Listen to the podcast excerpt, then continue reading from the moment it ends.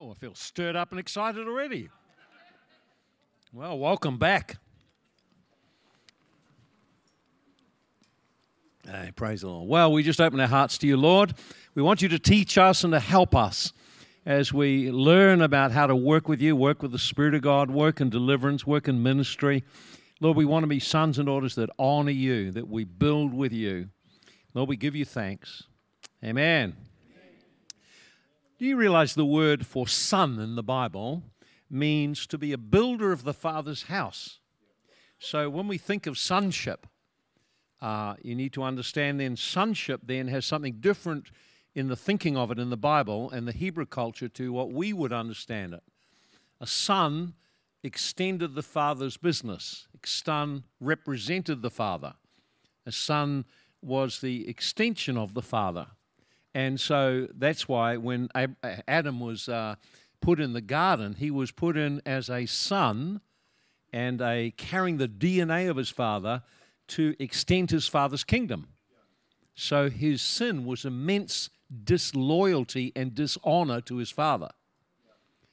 And so, in order to restore man back to sonship again, God didn't change the pattern because of the fall. He sent his son. It's always about sonship, always about God's plan, because God's plan and his eternal purpose is a family of sons in the image of Jesus Christ, extending his kingdom.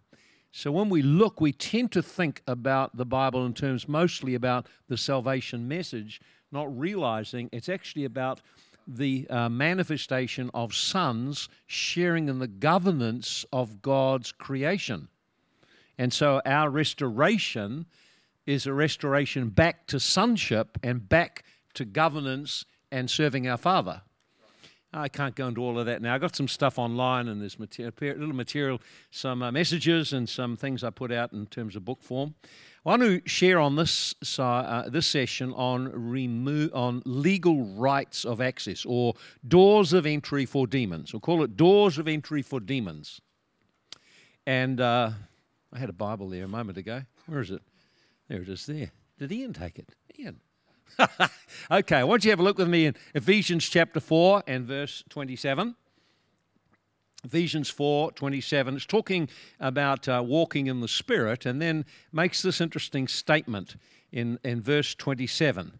And it's in the context of uh, how we conduct our lives leading up to the point where in, verse, in chapter 6 it talks about our warfare. But in Ephesians 4 and verse 27, uh, he, he's talking about how to walk in the Spirit. And uh, it says, Putting away lying, let everyone speak truth with his neighbor, for we're members of one another. Be angry, but don't sin. Don't let the sun go down on your wrath. Neither give place to the devil. Let him that stole steal no more, but rather let him labor, working with his hands what is good, they may have something to give him who has need. Now, there's a whole lot could be shared in this, but it's basically talking about how we live in the Spirit and it involves a transformation process. And right in the middle, he drops in, don't give a place to the devil. So he talks about how we conduct ourselves. So deliverance is an encounter where people are set free, but then there's got to be transformation that accompanies that. So, so, so for example, he talks there about, uh, he says, let him that stole steal no more. Now, so when do you stop being a thief? It's not when you stop stealing. It's when you become a giver. So you see, the transformation is, is not just stopping the sin, it's actually changing the way you think and live your life so you come into kingdom alignment. Okay? So let him that stole just stop stealing. But you see, there's more to it than that. You need to change the whole framework of the way you're viewing life out of poverty and need and envy of someone else's things and taking the easy path. You've got to rather put on a new mentality and a new lifestyle of working so you become a giver to those who are in need. So see the transformation there, putting off the old, renewed in your mind, putting on the new. And then right in the middle of all of this, he talks about don't give place to the devil. And the context there immediately preceding that is anger that anger opens a door for demons. So I'm going to pick up just that one verse there give no place to the devil. Now he's writing to Christians. The word place is the word topos in Greek, meaning jurisdiction, a, a space of legal operation, a, uh, a doorway, a, an, a beachhead. That's the, that's the meaning of that word. So he's saying, don't give a legal ground for demons to have access to your life. That means it must be possible for us to do that.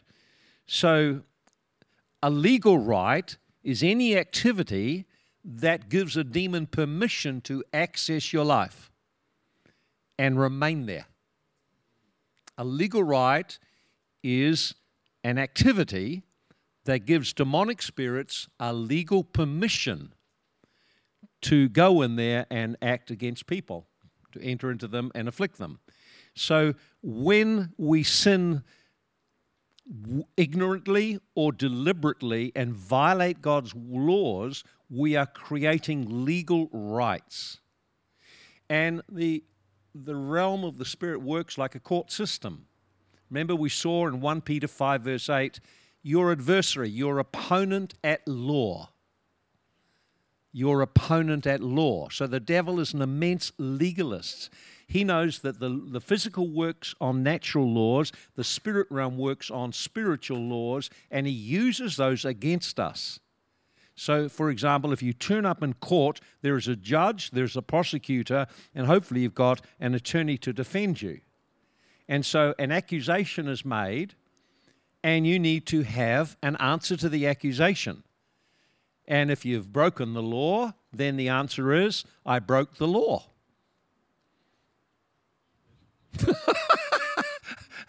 and then, however, someone has paid the fine on my behalf.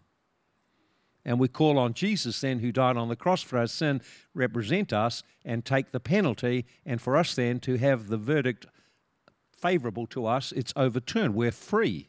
But you see, if there's no recognition of legal rights being violated, of, of us breaking the laws of God, you can't break the laws of God without a consequence. God does not remove his law because he likes you. He also is a God who acts with justice. And so he's because of justice, he has to uphold the laws. So when the devil overcame uh, Adam and took away his authority, God didn't just take it back. He had in plan already how to get it back. Someone from Adam's line rose up and represented God and got the rights back for us as a man. So, so we see then legal rights then are any activity that opens a doorway that gives a right for demons to access. So uh, you notice there in Luke 4 and verse 6, it says, uh, The devil showed Jesus all the kingdoms of the world, and he said, All of these have been given to me. That word given was yielded or handed over or surrendered or betrayed to me. So he's saying, I have authority to operate because it was surrendered to me by a violation of the law of God. Now, once you understand kingdom, it's really easy. We just need to come into alignment, and that's the whole point bring into alignment each time.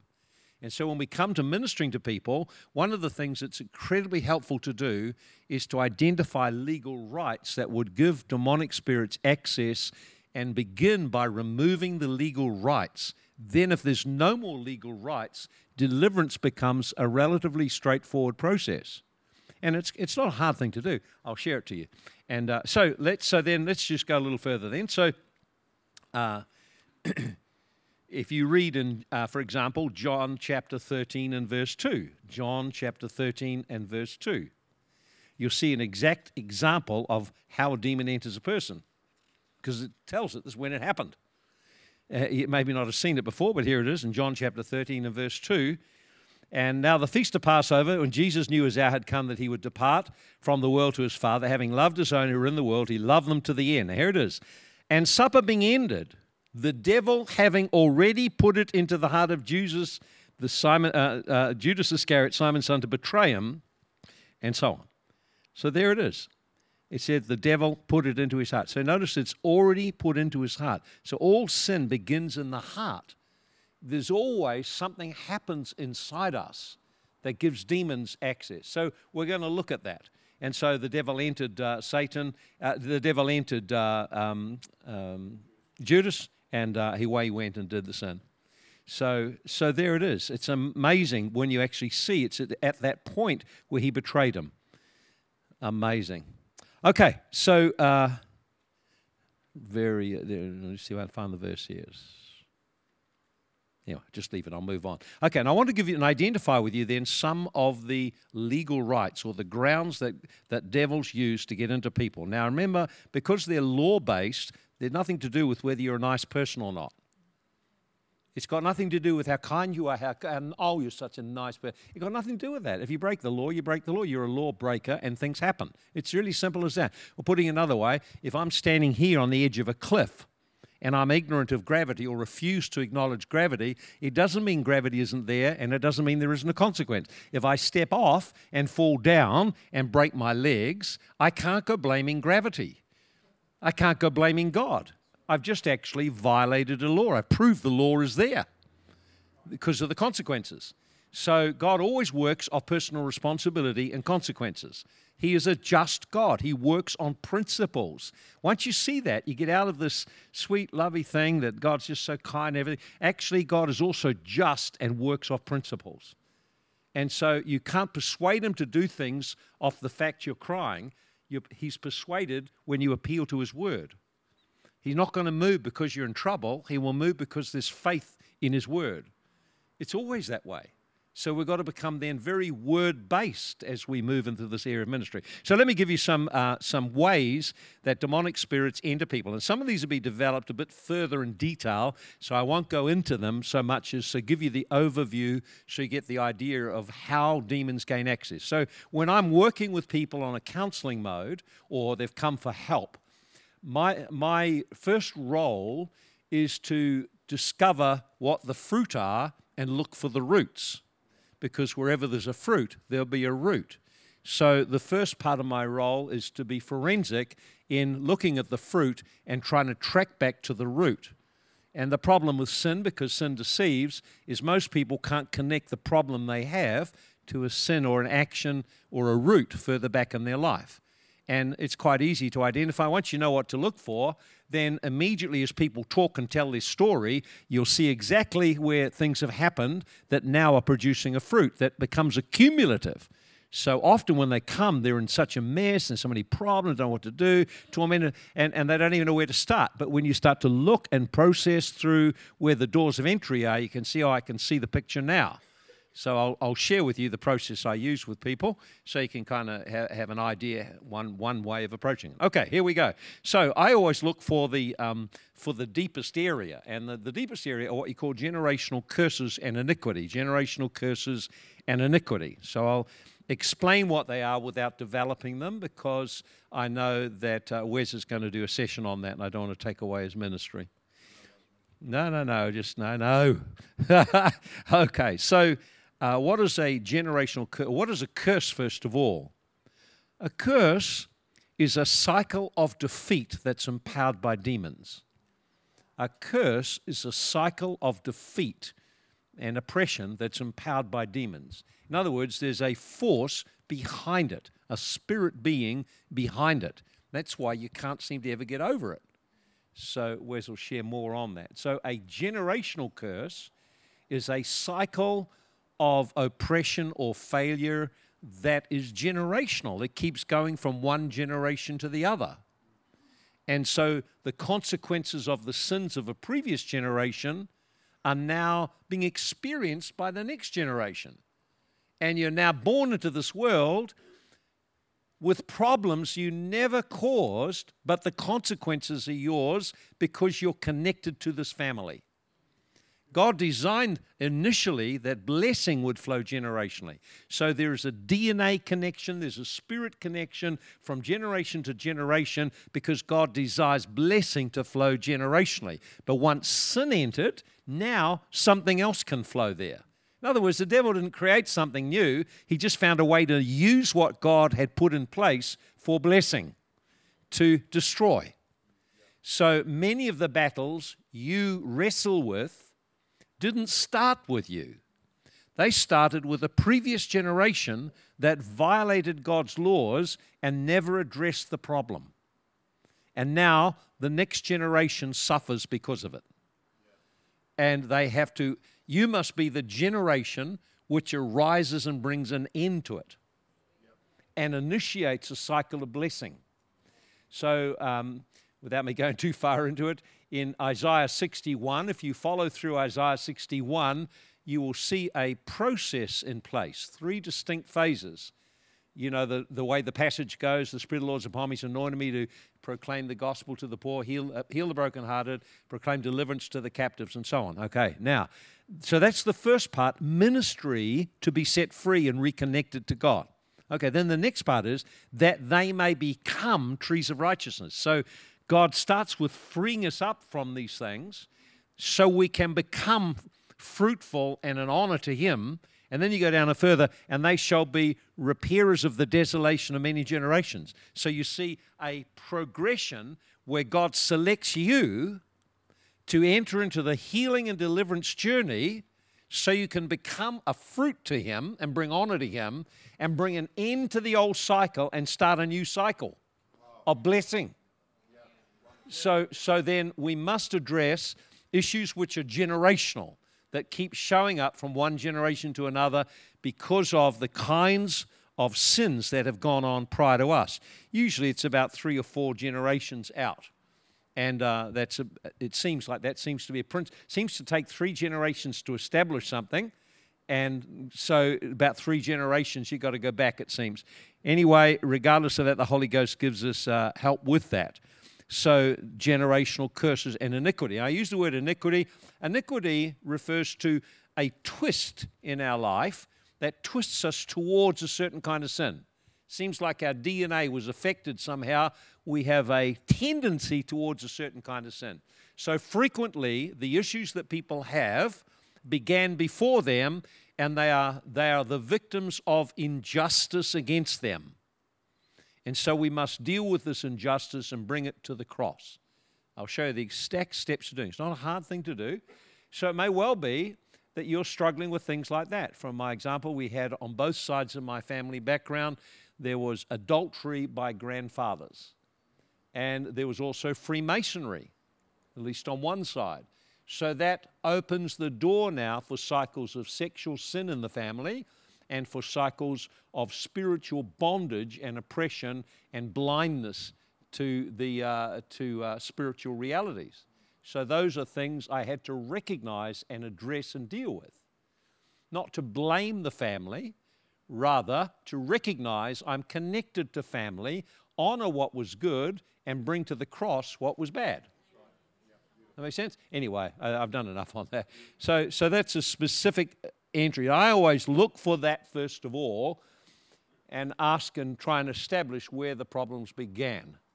So uh, I've been surprised how many, like I had someone I prayed for recently, and um, they were experiencing demonic sexual attack. That means they were having, uh, they were being molested by a, she was being molested by a spirit at night. Now, that can only be a cult. And so when I inquired, there's nothing she'd done that had opened that door. Therefore, it was a family door. So now there's secrets in the family that no one's talking about what they've been involved in.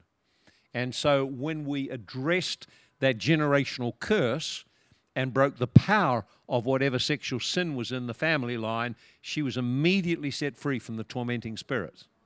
So, so we do have to consider that the problems you're addressing may have started prior to the life of the child and been part of a family thing, and other members of the family have the same problem. Okay? Rightio, let's move on.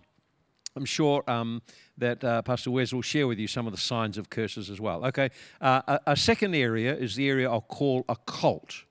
A cult.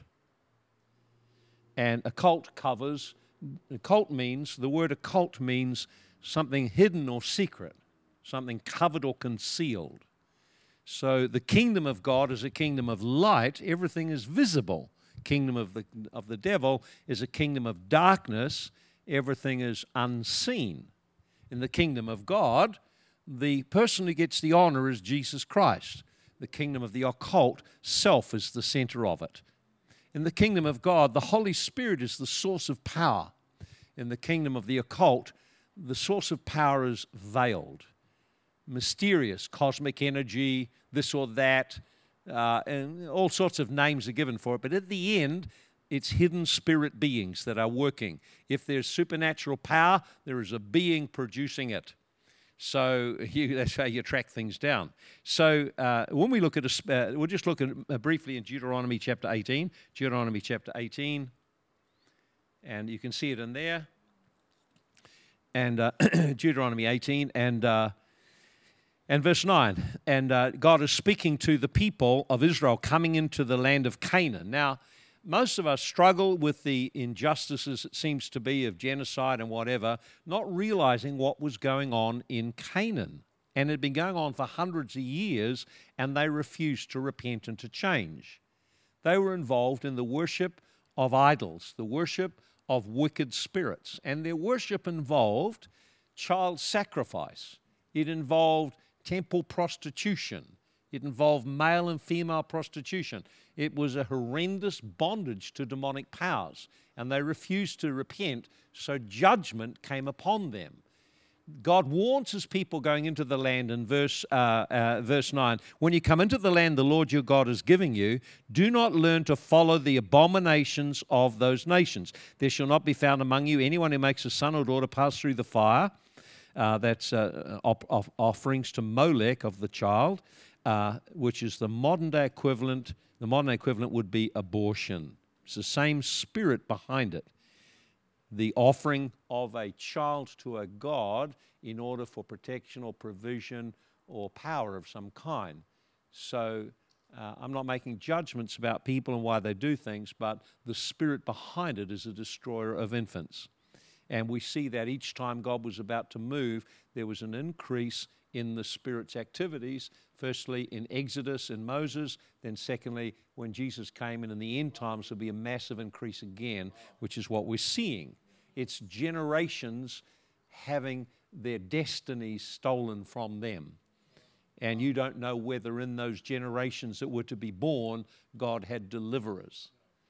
They're not always born into the best situations, but they are born with a destiny, which we see in Jephthah in Judges 11, who was the child of a prostitute through adultery, half Ammonite and half Hebrew, but God raised him to be the head and the deliverer for the nation. Anyway, we won't go sidetracking here. So we not. So there it is. Uh, pass through the fire. Practices witchcraft. A soothsayer, one who interprets omens. Sorcerer, one who conjures spells. Medium, spiritist, one who calls up the dead. All who do these things are an abomination to the Lord. And because of these abominations, the Lord your God drives them out from before you. For this nation, verse 14, which you will dispossess, listen to the soothsayers and diviners. As for you, the Lord your God has not appointed you to such. So God is very clear in his directives do not engage in these practices and do not become defiled by bringing any of their idols or objects into your home. He's very clear about that because they all give direct access to the demonic realm. So, so when we talk about the occult, we're talking about a number of things. Number one would be idolatry. Idolatry, the worship of idols, active worship of idols. 1 Corinthians 10 14 tells us that a person worshiping an idol, we're to flee idolatry in verse 20 to 22, because when you get involved in idolatry, you are participating or fellowshipping with a demon. Now, of course, we look, hey, yeah, we're not idol worshippers. You'd be amazed what goes on. And our culture is experiencing an increase of people from uh, honor shame cultures which do worship idols. And so we're finding an increase of this in our nation. They understand the idol itself is nothing, it's the spirit being that gets into it because it was dedicated to a demon. And so when people make an offering, they are now at an altar. They've built an altar. And the offering, the bowing, the offering incense, offering rice, offering fruit, offering something, even up to offering a child, all of that is a spiritual transaction. It's called trading. Yeah. Trading with a demon in return for something protection, provision, or power. Those are the three things. Now, understand, the devil got that idea from God. He just put it into his own form. And so it's an altar built that offers to. De- so people do that. And of course, they get involved with demons, they get involved with the gods they worship, they become like. And so we have to deal with this kind of stuff everywhere that we go. Uh, in the West, Of course, idols are not so direct, but associated with idol, idolatry is false religion. Now, false religion rooted in error can open the door for demons as well. And so, when there are things, and particularly churches start off often in a move of God and then go into either doctrinal or spiritual area legalism, and then spiritual bondage takes place as a result of that. So, I've had to pray for people coming out of churches who came out demonized because of how they were treated in the church or because of the church's posture or positioning towards the Holy Spirit. Now, so for example, I had one man come to me and he um, had been hungry for the Holy Ghost wanted to get the Holy Ghost. He drove four hours to meet me. I thought, okay, I'll see him. And so I sat down with him to hear his story, and he was hungry for God, and he'd driven four hours to get filled with the Holy Ghost. And I said, well, have people prayed for you? Yeah, people have prayed for me.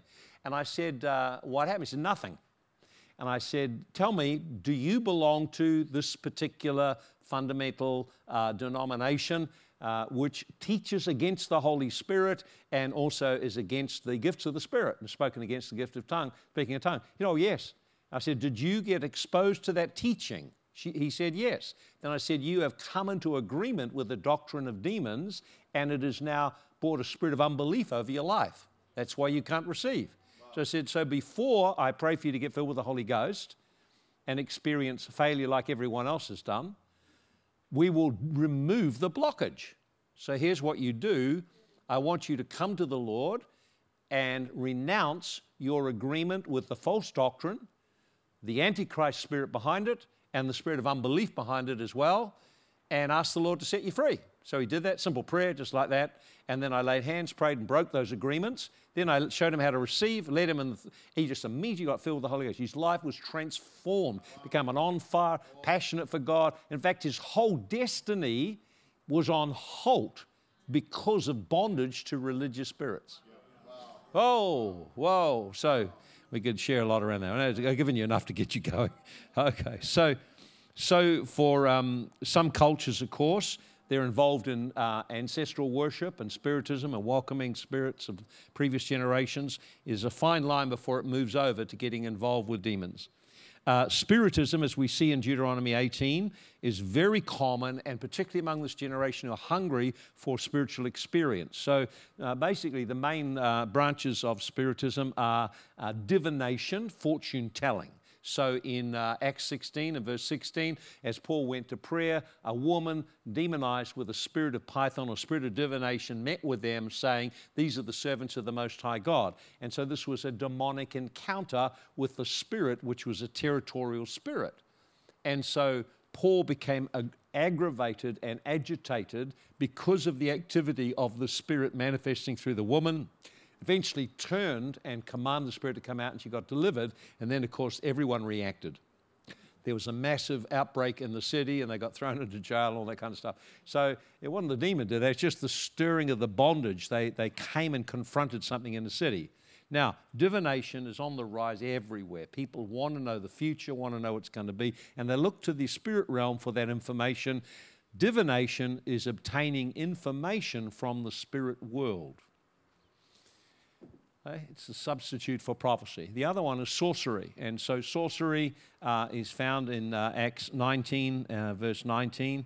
There's a sorcery there and magic. People are involved in magic. And uh, so sorcery is very common. S- sorcery is obtaining power from the spirit realm to manipulate people and circumstances. So these are the most common occult practices. So every culture's got their own forms of it, calling up the dead, uh, you know, seances, um, you know, divination, water divining. It goes on and on and on. There's always things. But if there's any kind of power behind it and it's unknown, then it's probably occultic in nature. So we just need to be aware of those things. Um, uh, one of the areas that I have found uh, that opens the door significantly to people now is the realm of media and games, uh, particularly fantasy role playing, and particularly if it's involved with the occult in any way. And uh, when they take on the role, Jesus said this He said, If you look at a woman and with lust in your heart, you have committed adultery in your heart.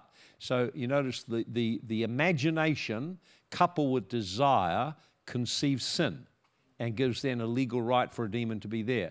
So, lusting after a woman will open the door for a spirit of lust to enter. Now, in the same way, when people go into visual media, longing for power, longing for identity, longing to, to, to conquer and gain power, their heart yearning for power, coupled with their imagination, opens the door to be demonized through the games, and then they become addictive, and many problems come. I've, prayed for hundreds of people to be set free of these addiction to these uh, games, which are either very violent or uh, very involved in uh, casting spells. So it's not the initial, the initial engagement with it that demonizes people, it's the giving yourself over to it. And so I was in a Bible school and we had over 200 students come up in altar call for that massive deliverance. They were all addicted to this game, World of Warcraft, which formerly was called Dungeons and Demigods. And it's all about taking on a role player being a sorcerer. And the many of those games now, people, uh, it's, it's why you've got to watch what people are engaging in because they can engage with this kind of stuff.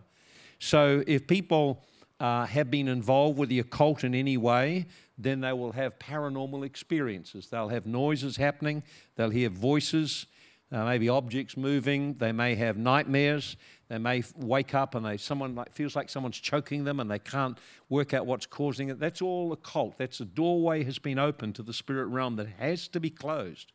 Demons will hold on to that and they will not go until that door's closed. So you have to remove the legal right. Once someone's engaged in the occult, it's very difficult to free them unless the legal rights are removed. They just, those demons will claim. I've even had them saying, She belongs to me, he belongs to me.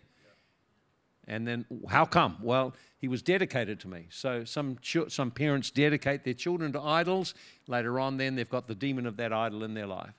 Uh, so, so we need to be just aware of those things. Um, sometimes uh, people are demonized by, uh, they're affected strongly by spirits that molest them at night. That's a spirit, it's, it's sometimes called a spirit husband or it's called incubus spirit. But basically, the spirit manifests and holds the person onto the bed and then sexually molests them so they feel all the sensations of a sexual abuse, but there's no one there and the defilement is enormous, and the trauma is enormous, and then the silence is enormous because people don't know where to go to talk to anyone about what's happening to them.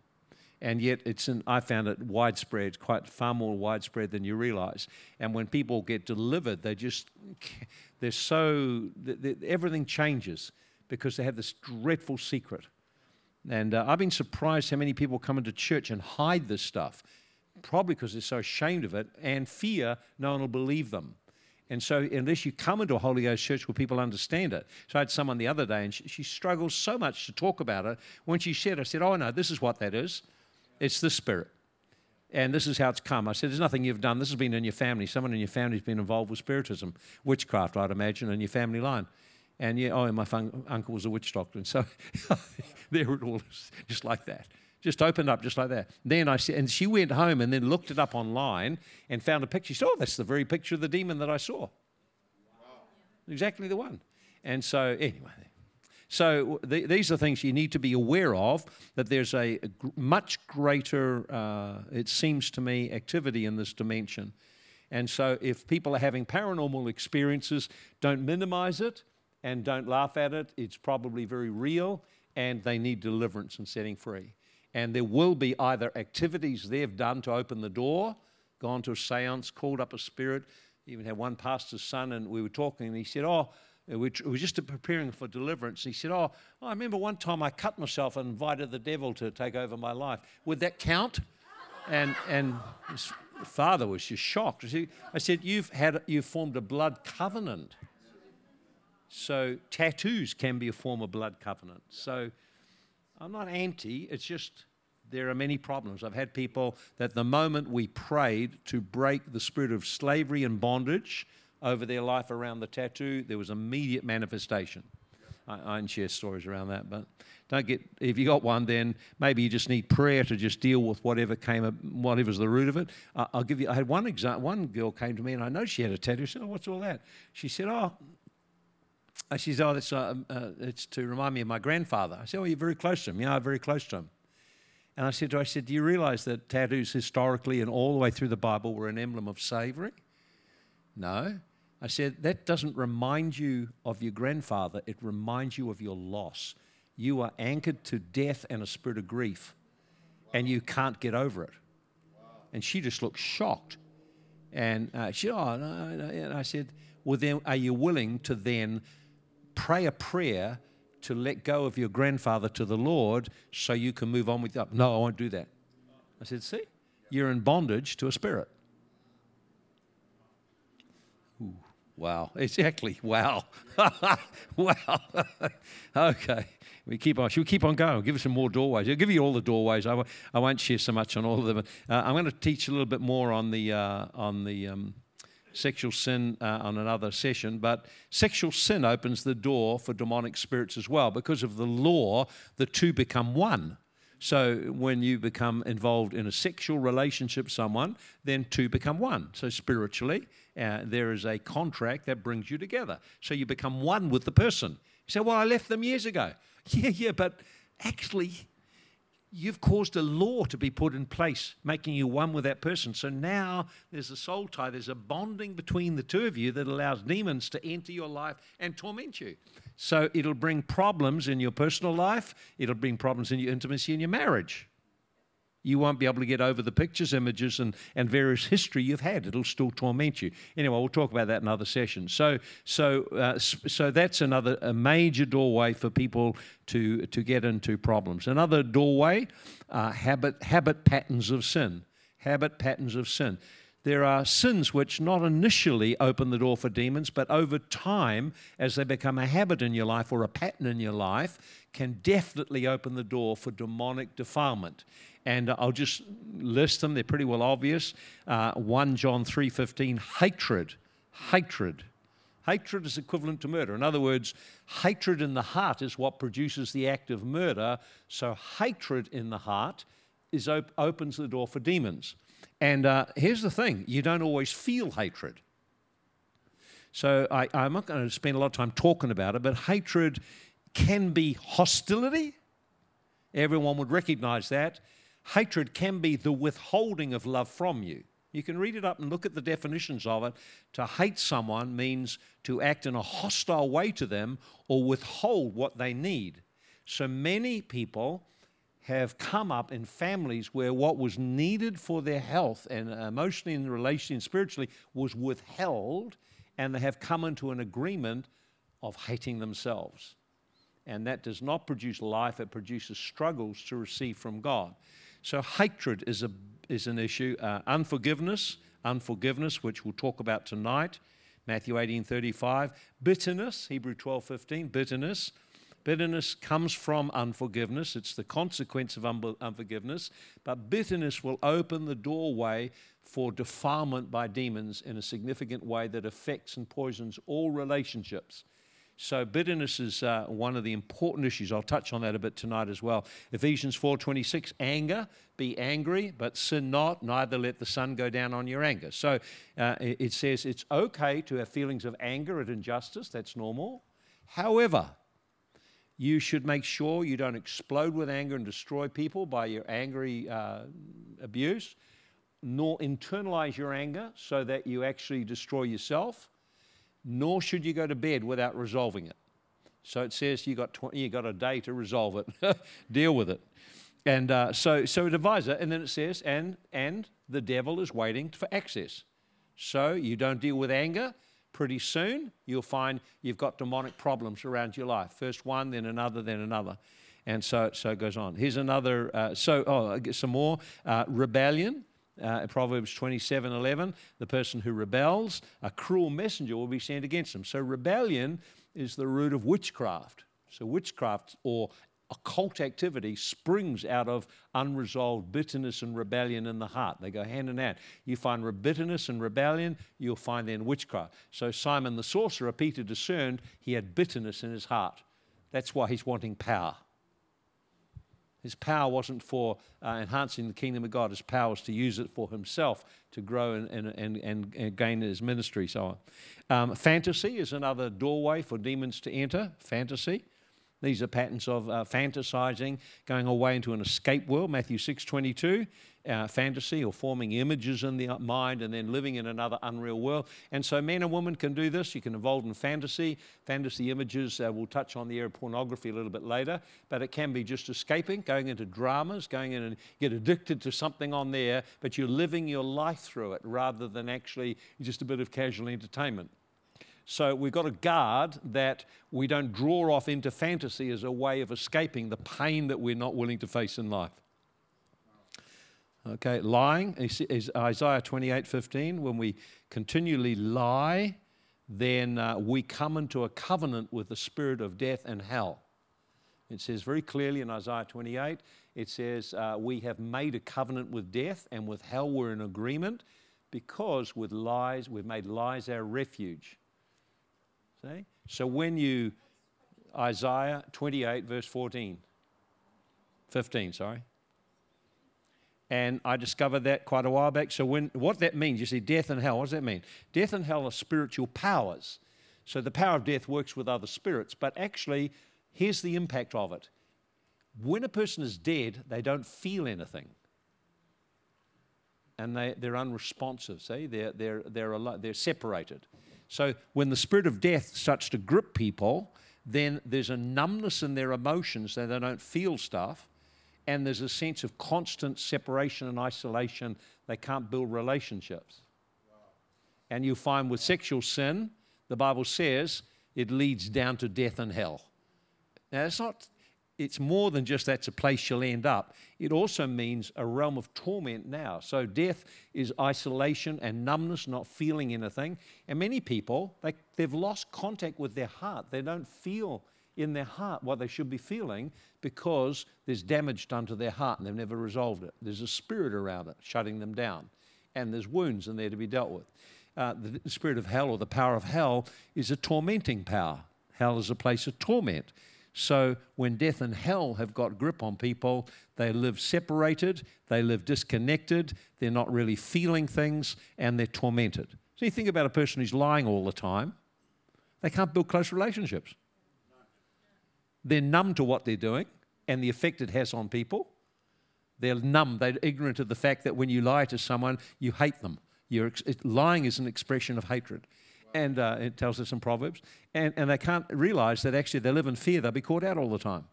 There's no peace in any of that, no kingdom life in that. Okay? So, so, so, so these are just keys. These are just things I, that I found from experience. So, and then, of course, addictions. Addictions are substitutes uh, for dealing with issues. Addiction is where a person uh, looks to something to comfort their pain, and then they become dependent on it, becomes an idol in their life. And so, all kinds of addictions, pornography, uh, fantasy, can be sports, can be the work, can be every, kind of thing drugs, alcohol, uh, you name it. There's something there. Can even be serving. Can even be serving.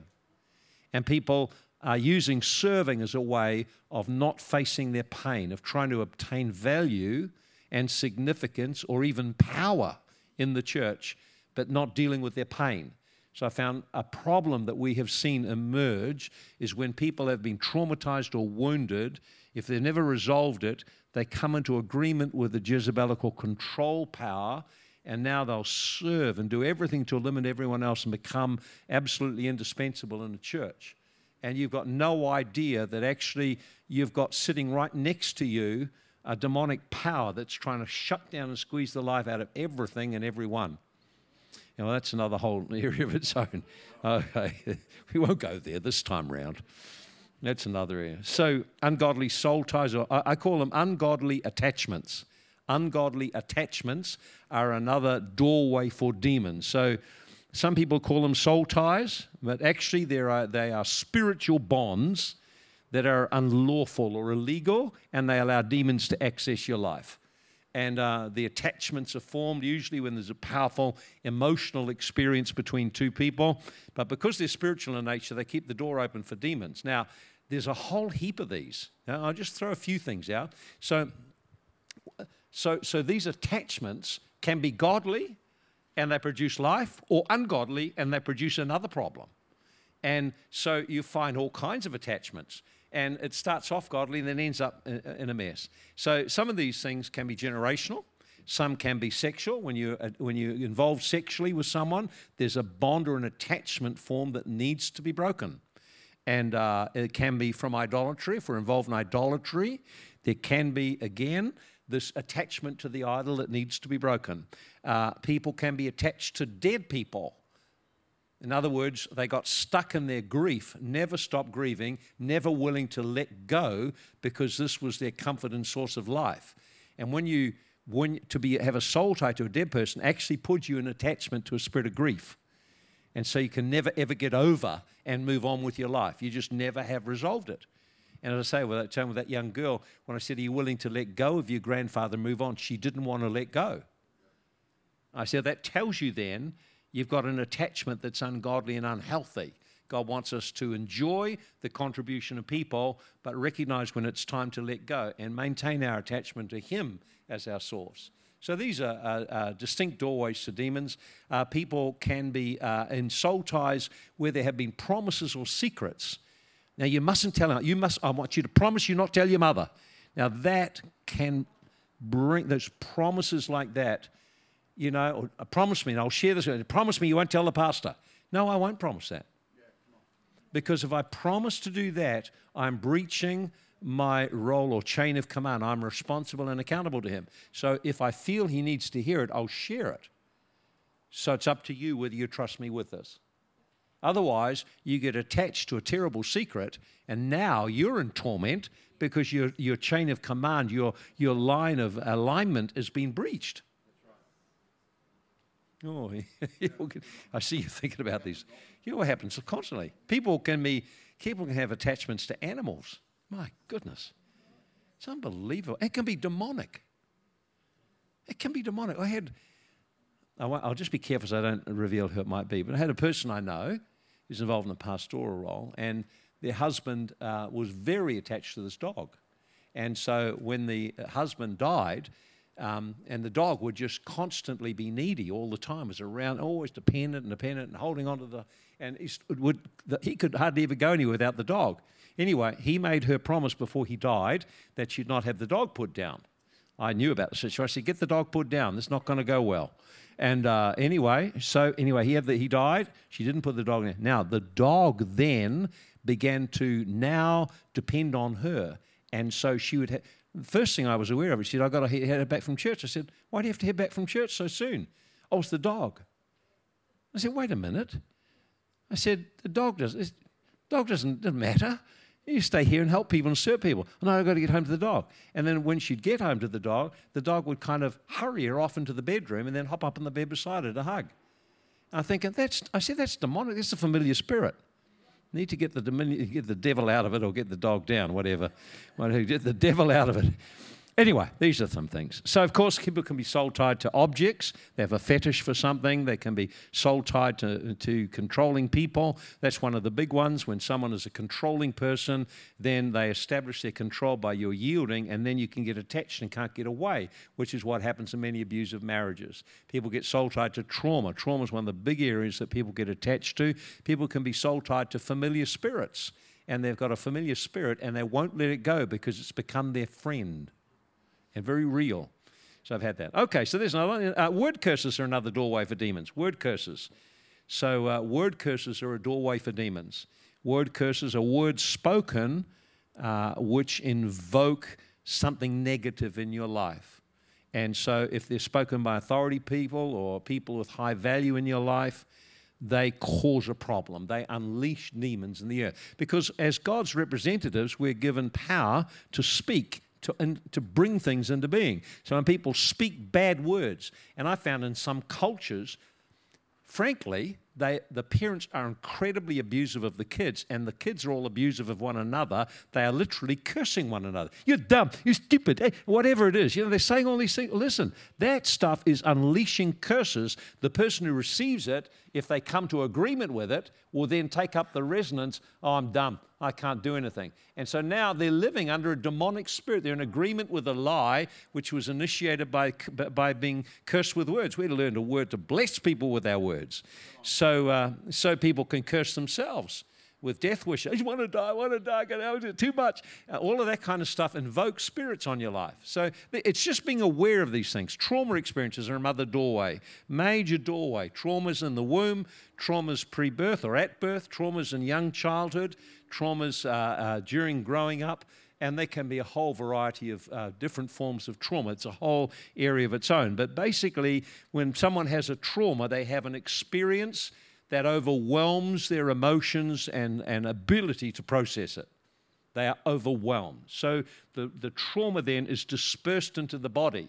So it doesn't go away, it goes into the body cells and is remembered in all the body cells. The nervous system is triggered onto high alert and won't go off so sleep patterns are disturbed, and if it's a severe one, it can affect the neural pathways and bring imprints and pictures into the brain that affects the ability to use their imagination and, and affects the thinking process as well. So traumas are a significant issue. Not only that, it opens the doorway for demons, spirits of trauma, spirits of shock, fear, and also spirits of infirmity which stop the person healing.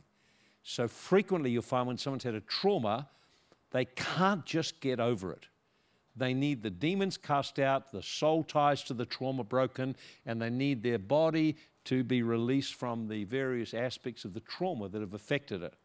Quite remarkable the things that can happen.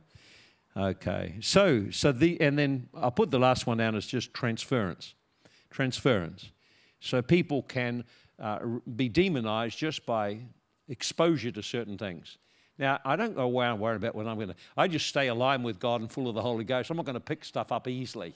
It won't come near me. You know, that's the way you, you walk in freedom. But, but you can become vulnerable. Movies and media can be open doors for demons. And, and you find that people can become addicted to it, and then before you know it, they're defiled by demons. You've got to watch those areas. That if anything that's sort of just getting a bit out of hand, uh, fantasy games, uh, defilement by touching dead bodies. I've had people forced to kiss someone who was dead. Next thing you know, they're now struggling and they've got all kinds of death wishes and, and suicidal things. I don't know where it's all come from, but you track it back. It happened at that point. And uh, so, again, it's just a matter of being careful. I found people that have gone into temples, um, they've often been defiled by that.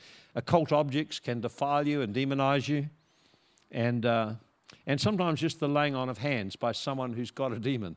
So you want to be careful about who lays hands on you, that they're recognized and, and that you only receive what God has for me. Everything else drops away in Jesus' name. So let's not be naive that through the laying on of hands there is impartation. If someone is in agreement with a familiar spirit, it can have a massive effect on you. Now I discovered that because I had a, girl, a lady in my church when I was very young, believer, didn't know anything, and she come in. I wanted, she wanted prayer. I said, "Why?" She said, "I feel like I'm a suicide, like I want to die." I said, "Well, how long has it been?" And she wouldn't tell me. She said, "Oh, about three days." I said, well, how did that happen? She's very reluctant to. But this is what happened, was a woman in the church had told her something and sworn her to secrecy. And from that point on, she felt disconnected, dead, and then wanting to die. So I prayed for God to deliver, didn't think much more of it until about a week later she came back for the same thing. I said, wait a minute, that's the second time for the same thing. What's happened? It was the same woman. I said, oh, that's a familiar spirit. I'm going to go confront her. And so we prayed. I, I prayed for quite a while. I went and confronted the lady with her husband. I had brought someone with me. And she went in and out of denial I managed to find out that someone, when she was younger, laid hands on her, and that's when she felt the Spirit came, but she didn't want to let it go. I said, You will let it go. You've actually brought curses on people in our congregation. You've defiled them with demons. I will not let this go unanswered. I will bring it out to the public unless you repent of it and go through deliverance prayer. And uh, so, anyway, she didn't. And man, did we have a spiritual warfare. Man, that demon came into my home and we had massive warfare over the thing. In the end, I just brought it to the church. So straight away, they up and leave the area. Next thing I know, they're being set in as pastors of some kind of one of the Pentecostal church streams. I'm thinking, my God, is there no discernment here? No one asked where they came from or how they suddenly turned up able to do ministry, you know. Anyway, so those are some of the areas of doorways of demons. Now, if we're going to set people free, we need to then break the remove the legal rights and heal the wounds and trauma. So essentially, the major doorways for demons are twofold. Some say three, some say four. Look, put it just simply like this legal rights, because there's been sin somewhere, wounds and trauma, with the associated reactions, which are often legal rights. So, just basically legal rights and then wounds and trauma. So, when you're dealing with people, you want to remove legal rights so they can be set free. You want to heal the wounds and deal with the trauma also so they can be set free.